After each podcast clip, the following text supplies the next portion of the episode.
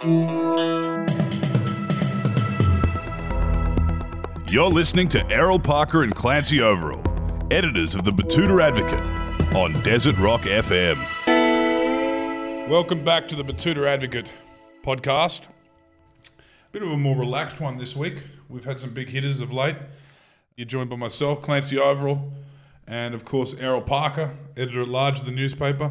We're in the bigger booth this week. If you can, Hear a bit of echo. bit of echo, and, or maybe even the quality's improved. Like this is usually the one where we have videos, but we've um, double booked ourselves, and uh, we, yeah, we're recording in here, just audio only. We'll put some photos up so you can see what today's guest looked like. Today's guest, we were very excited to have him on. Uh, he's a big deal. Uh, yeah, it's so refreshing to finally have a conservative on here. Yep. It's good. a conservative. Wait up, I'll just get this this beer for you. Conservative, Thatcherite, Reaganist, visual artist. Thank you for joining us, Jason Phu. Thanks for having me, guys. Now we have misrepresented you with that introduction, but um, what we didn't misrepresent is that you're a big deal. That is the truth. Can you Love please a big ex- deal. Well, yeah, you uh, explain to us Forty percent off. forty percent off what? Well, that's a big deal. Ah, okay. no, he's, he's getting cheeky. Fuck, you got that one through, didn't He's you? getting mate? cute. No, no. Straight through the gate, off stump. He's uh, a big deal in the art world. You're an artist, a visual artist. What would your job title be? Uh, I don't know why, but practicing artist. Mm-hmm. It's just something that was in one of my CVs when I was younger, and then that's just it. Just sounds more professional from a 22 year old perspective, but it doesn't make any sense. Just artist. You can call me an artist. Not pro- professional artist.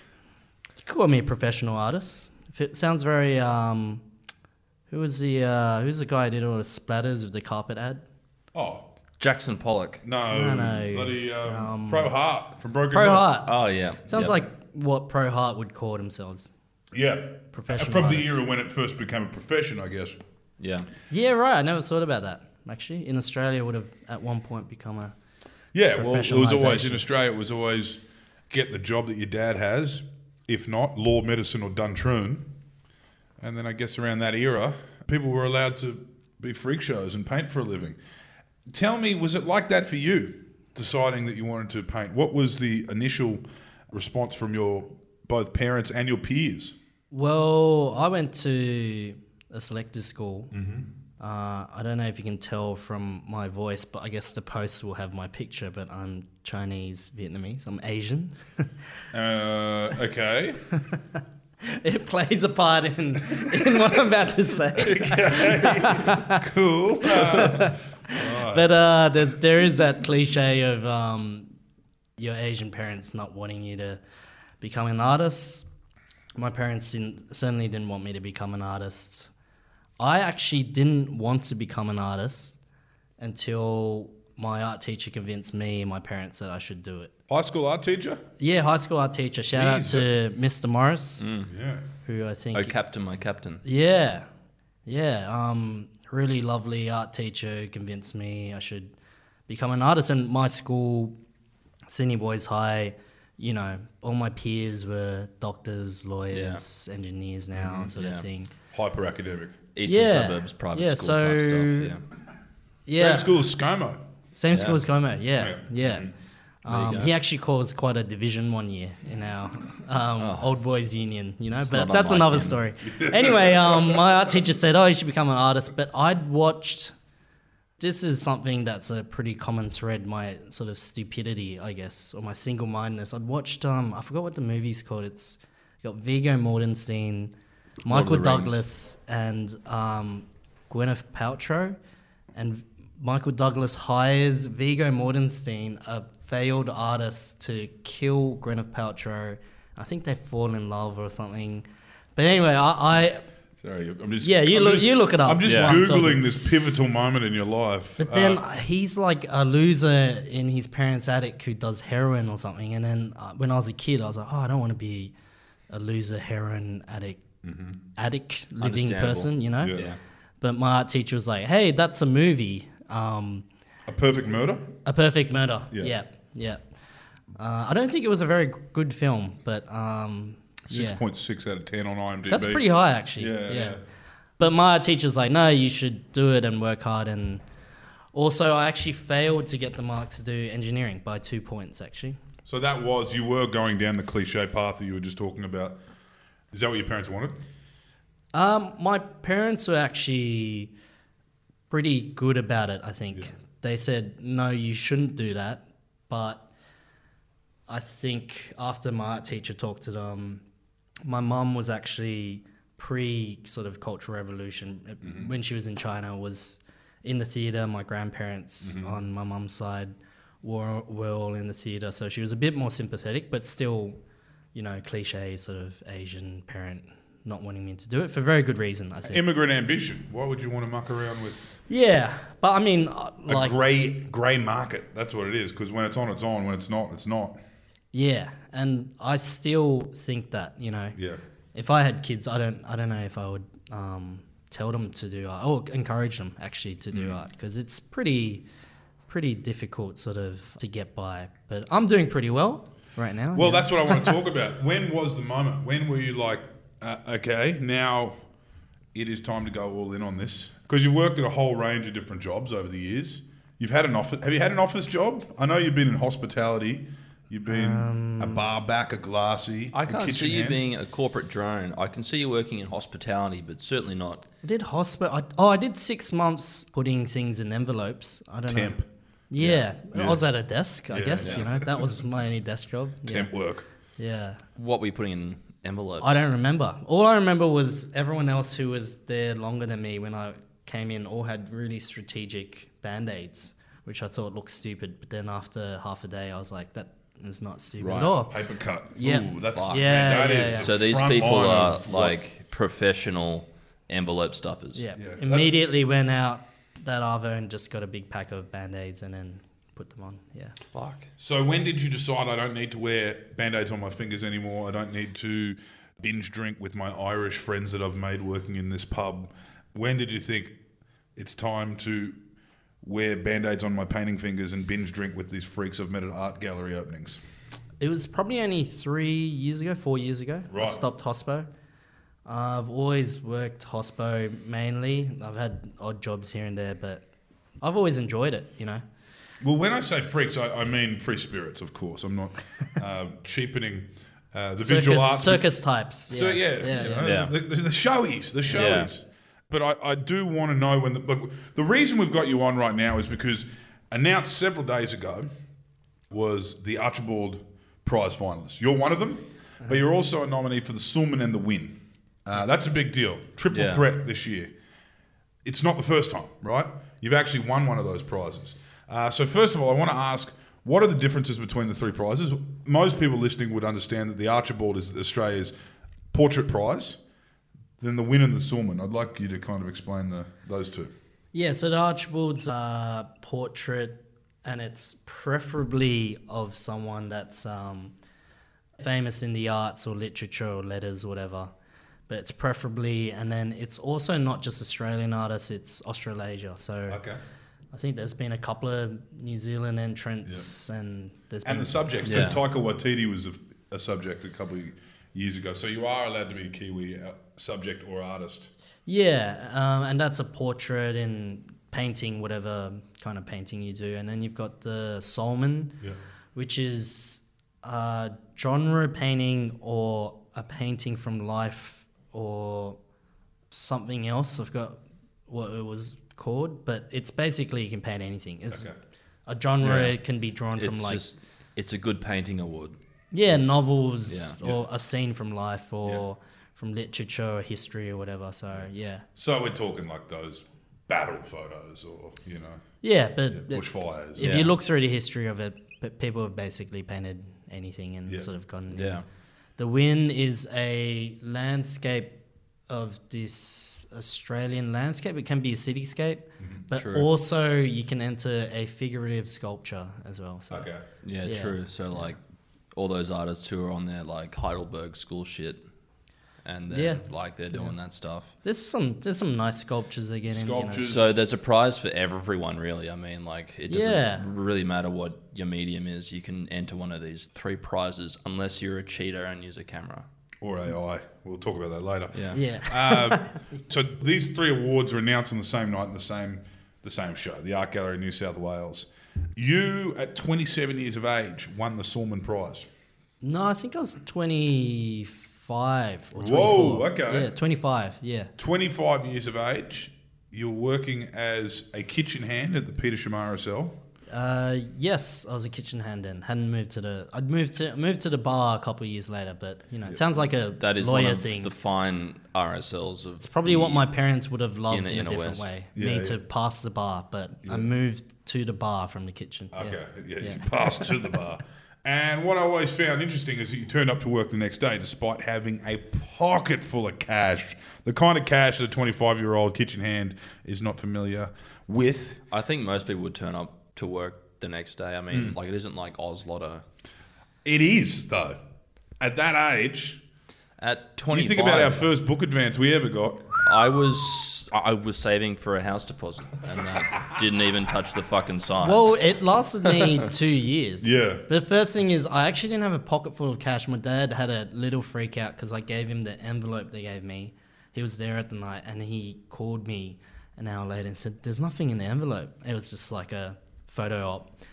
And they, All they gave me the, they didn't want to give you the check, you know, while you're getting drunk or whatever. Oh, right. Um, and the you sec- won the prize. We're going to pretend there's a check in Yeah. here. Uh, tens of thousands of dollars for those listening. and then they ask you for your your bank dates. Yeah, but then also I'd never earned enough to pay tax up until then. Yeah. And then two years later, did my tax returns, and my accountant was like, "Oh, so you have to pay this much tax?" And I was like, "I don't understand what you mean." And I was fucked, you know, because I didn't realize you you're, you're taxed on. Um, And they're not to, the Art. Gallery in New South Wales aren't going to do you a solid and give it to you in cash. That'd be great. just a, just a. They do you know- tax you on art prizes too, which is which is funny. Yeah, that's been a contentious issue in the art world. You know Yeah. that Yeah. um, there's always a comparison. I don't like this competition between the sports world and art world, but Yeah. there is a comparison of you know sports people don't you get, get 30, 30 grand I reckon you should get your first art prize is like tax free, Mm-hmm. but if you're like Makes one of those, you know, Darlings of the art. home owning artists, then you were already light years ahead of everyone else. So you can go fuck yourself. you have to pay tax like the rest of us. I so think was that's a that good the moment, policy. was, was that the moment you went all in? No, I, I sort of I was 25. I think if I'd won the prize now, I'd it goes straight to a useless um, deposit on a home because right now no one can afford homes anyway. Yeah. Doesn't touch the sides, but I would just put it aside. But that lasted for two years. I I lived. I would base myself in China in Chongqing, which is in the southern provinces of China, but sort of right in the middle if you look at the map. It's a city of 34 million people. It's quite a few, quite a lot of people that live there, and um, it's one of those regions that's famous for the Sichuan food or the spicy food that we. Oh, yeah. But um, yeah, that lasted two years. I, I was living in an apartment for like fifteen dollars a week there. Traveled around Asia and did work, and yeah, See how it lasted. yeah. The rent, rent wasn't uh, rent wasn't stinging it. And then, so what are you doing then as a practice? Would, would you view that as a residency or a sabbatical? Like, what are you doing? I did are start you, off- Are you in a gallery back in Australia? Or are you? Yeah, I started off doing a residency there in Chongqing and then sort of just hung around for two years. Came back to Sydney, was doing shows. But yeah, like I said, I've sort of just been doing shows and not making much money until about three, four years ago.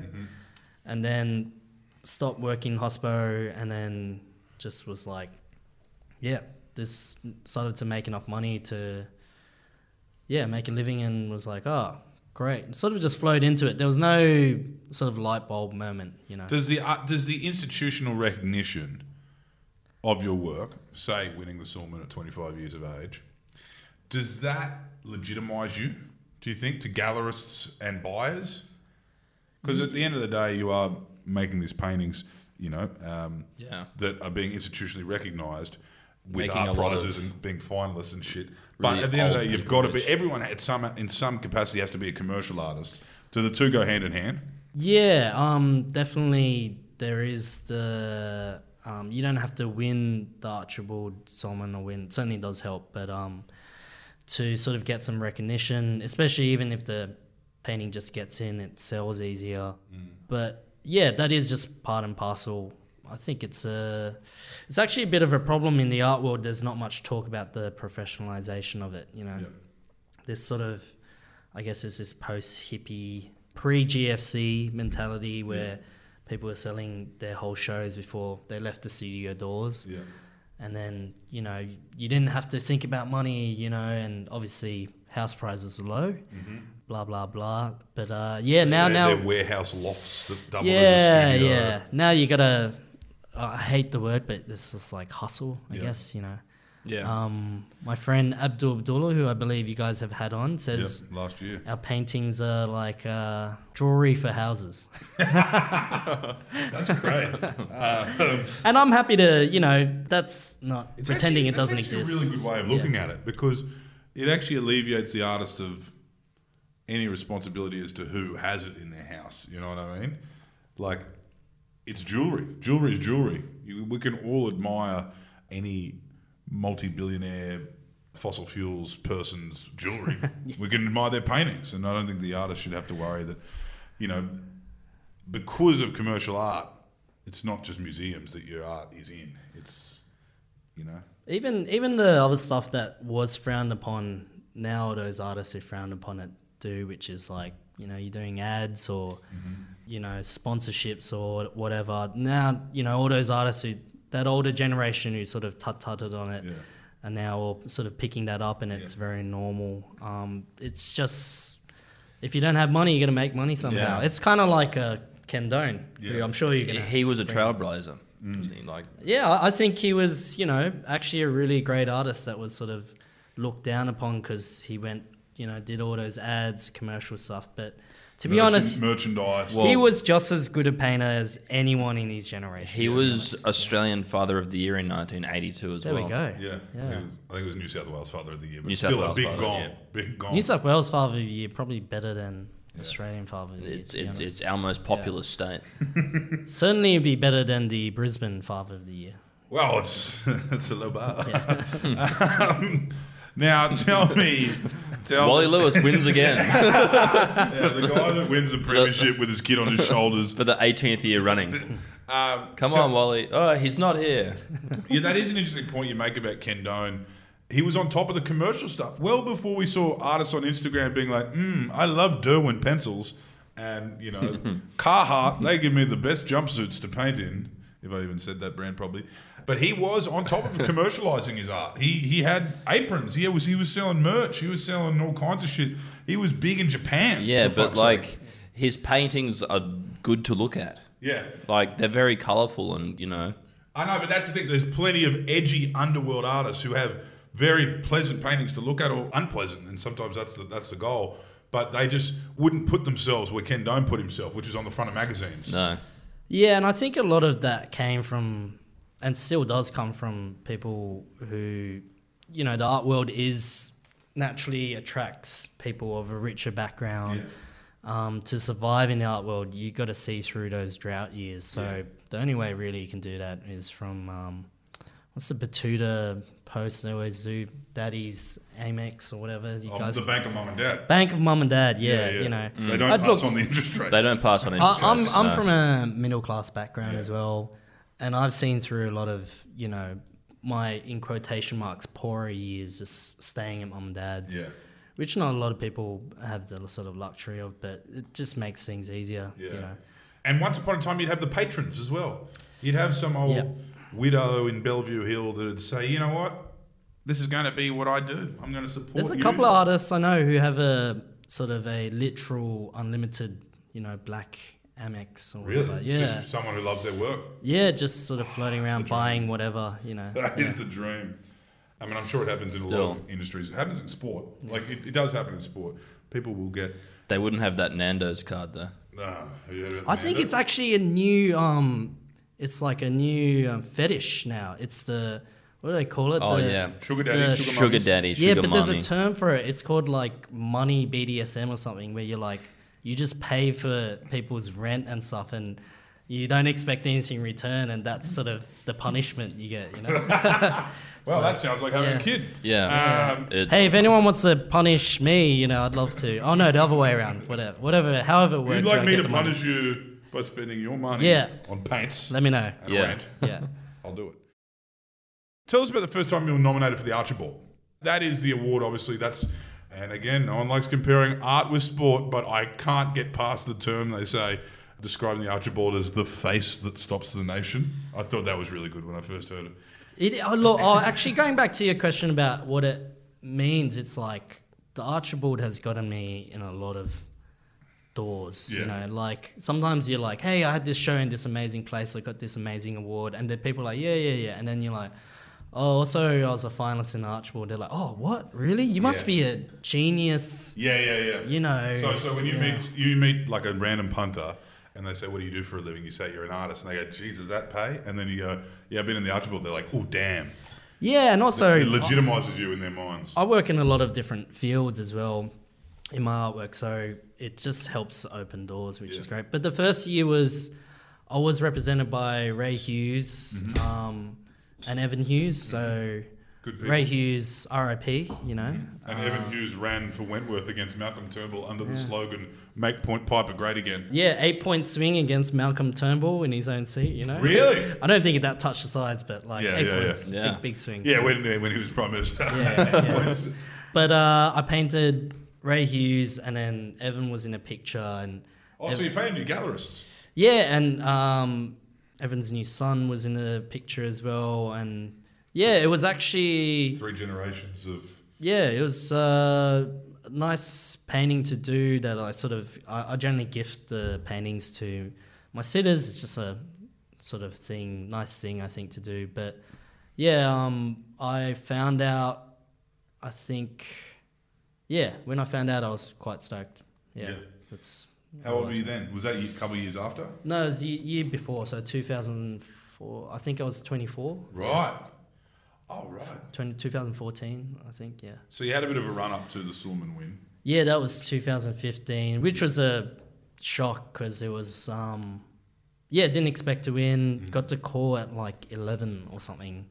And so traditionally, yeah, so no, no, in the morning. Yeah, right. Because they judge it, they judge everything in the morning. Yeah.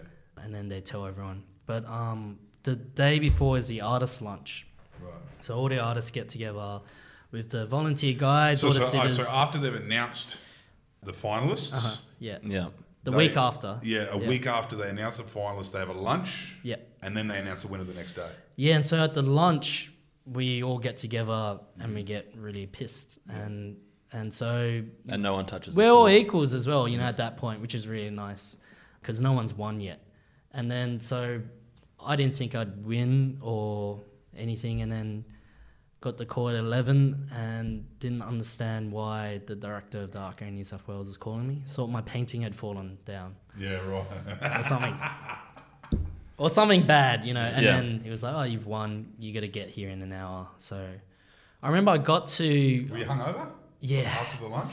and I went to called up Evan um, Hughes.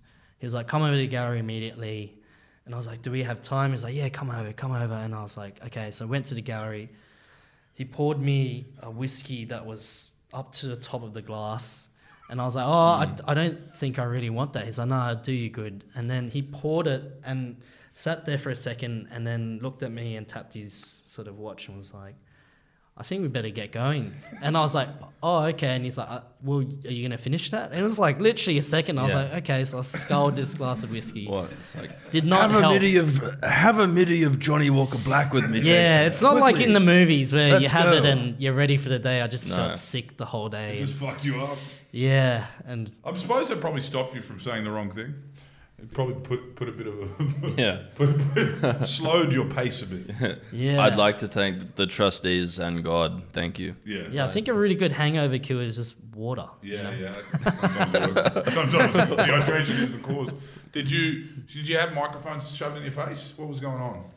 No, I don't remember being that hectic actually. Um, Yeah, right. there was an announcement, which is obviously you're on stage and there's the media there, but then, yeah, I- I don't. I think the generally, obviously, the Archibald get the winner gets a lot of attention. Yeah.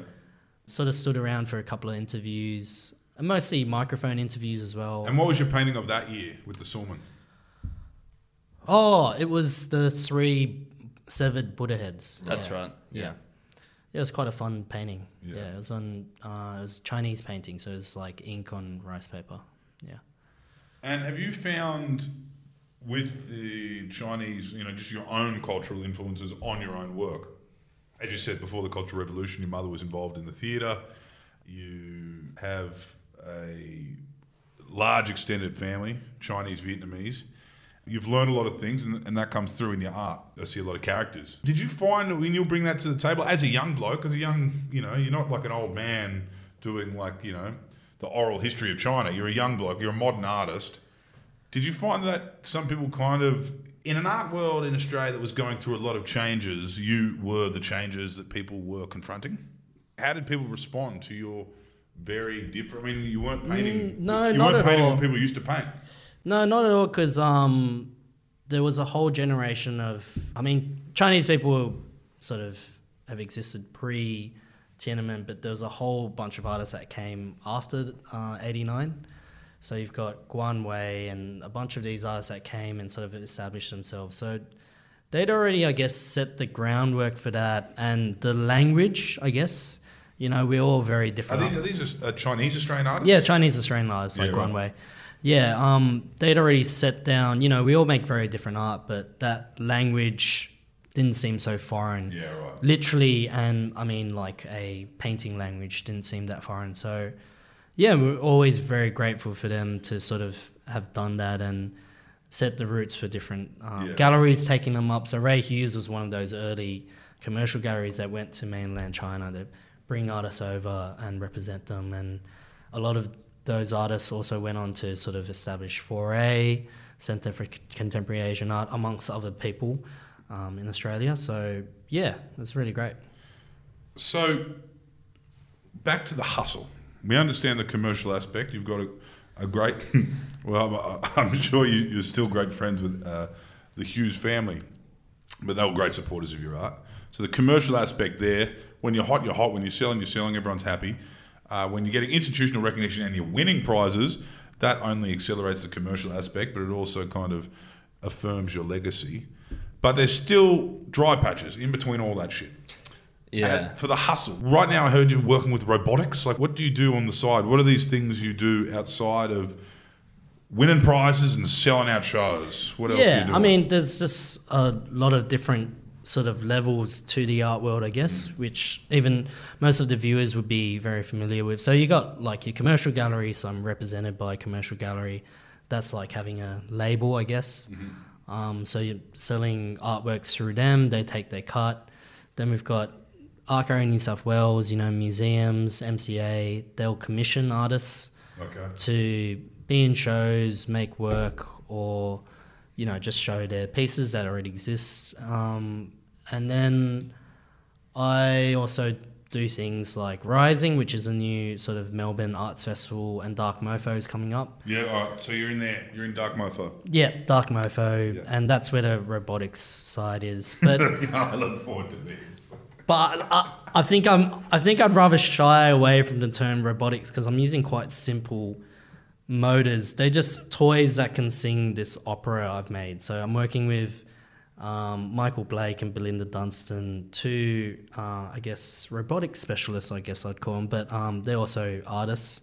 So they're helping me with the sort of technical side of that, and then Vincent Goodyear, who um, is uh, has been nominated for a APRA award. You know, worked on the last Kid Cudi album. Yeah. So yeah, a really great composer, and w- has been working on music scores as well. He's helped me write this opera. Documentaries and all kinds of things. Mm-hmm.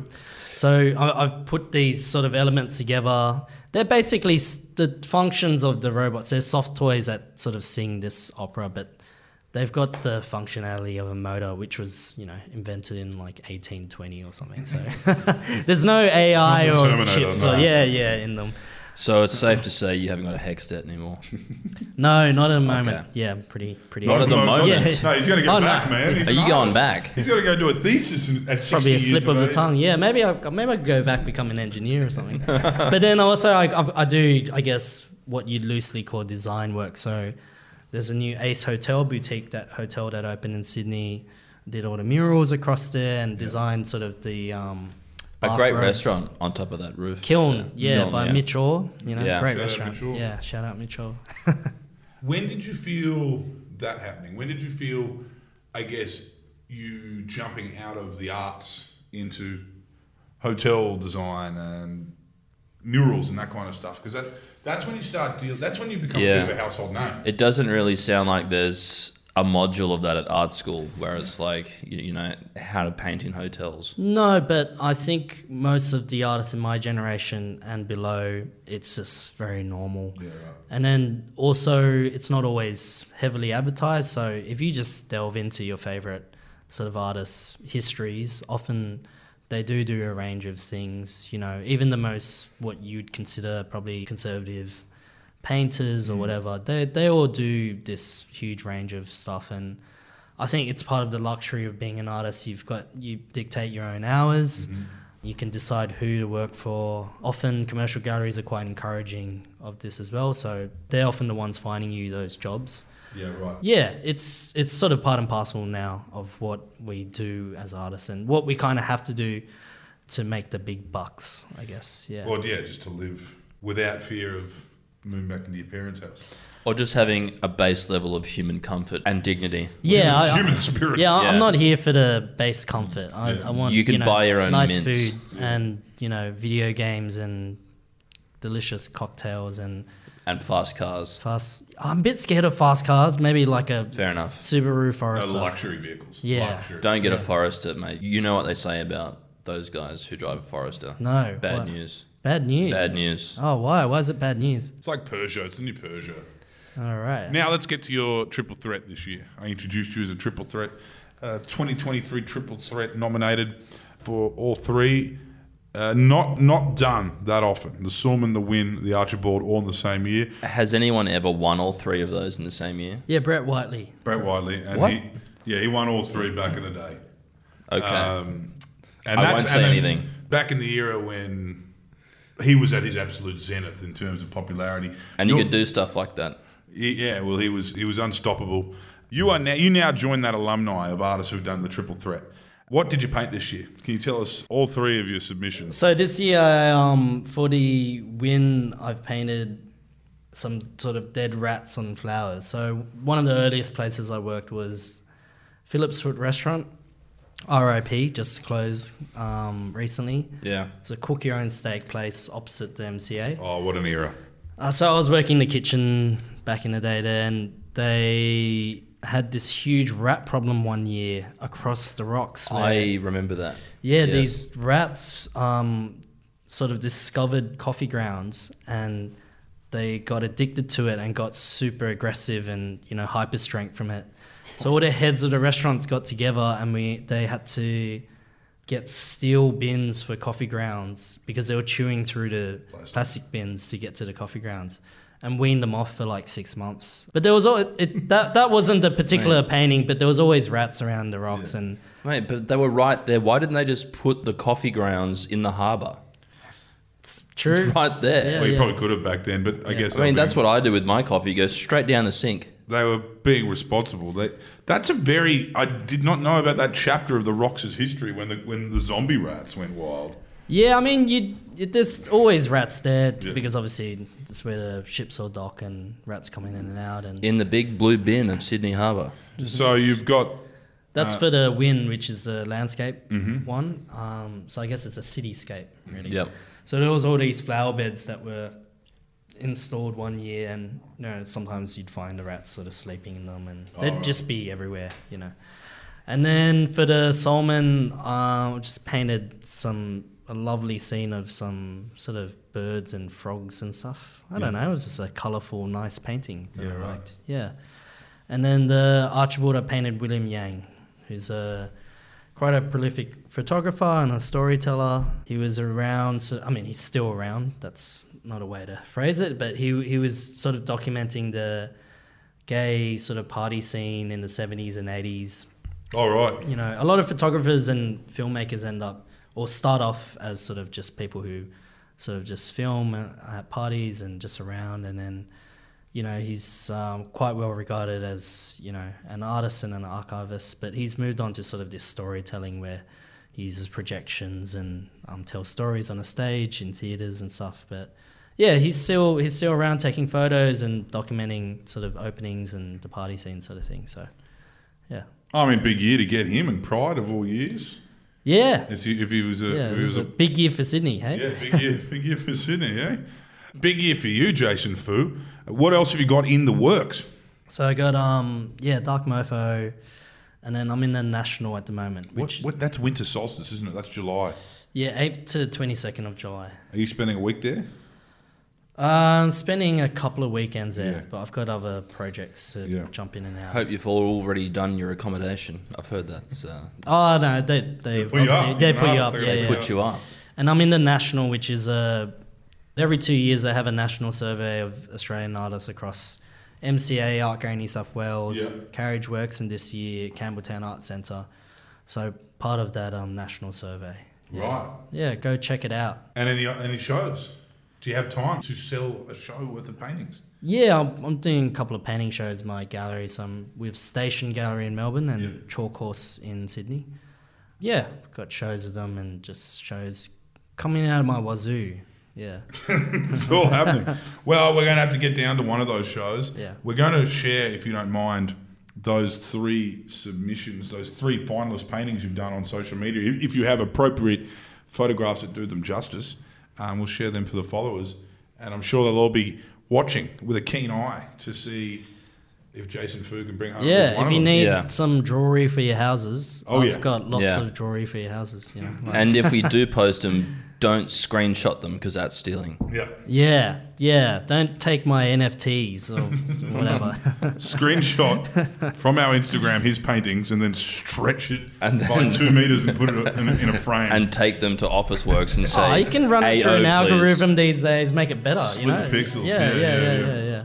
Well, thank you for joining us, Jason Phu, and all the best over the next week. Thank you, Errol. Thank you, Clancy. Yeah, nailed it, mate. Thank you.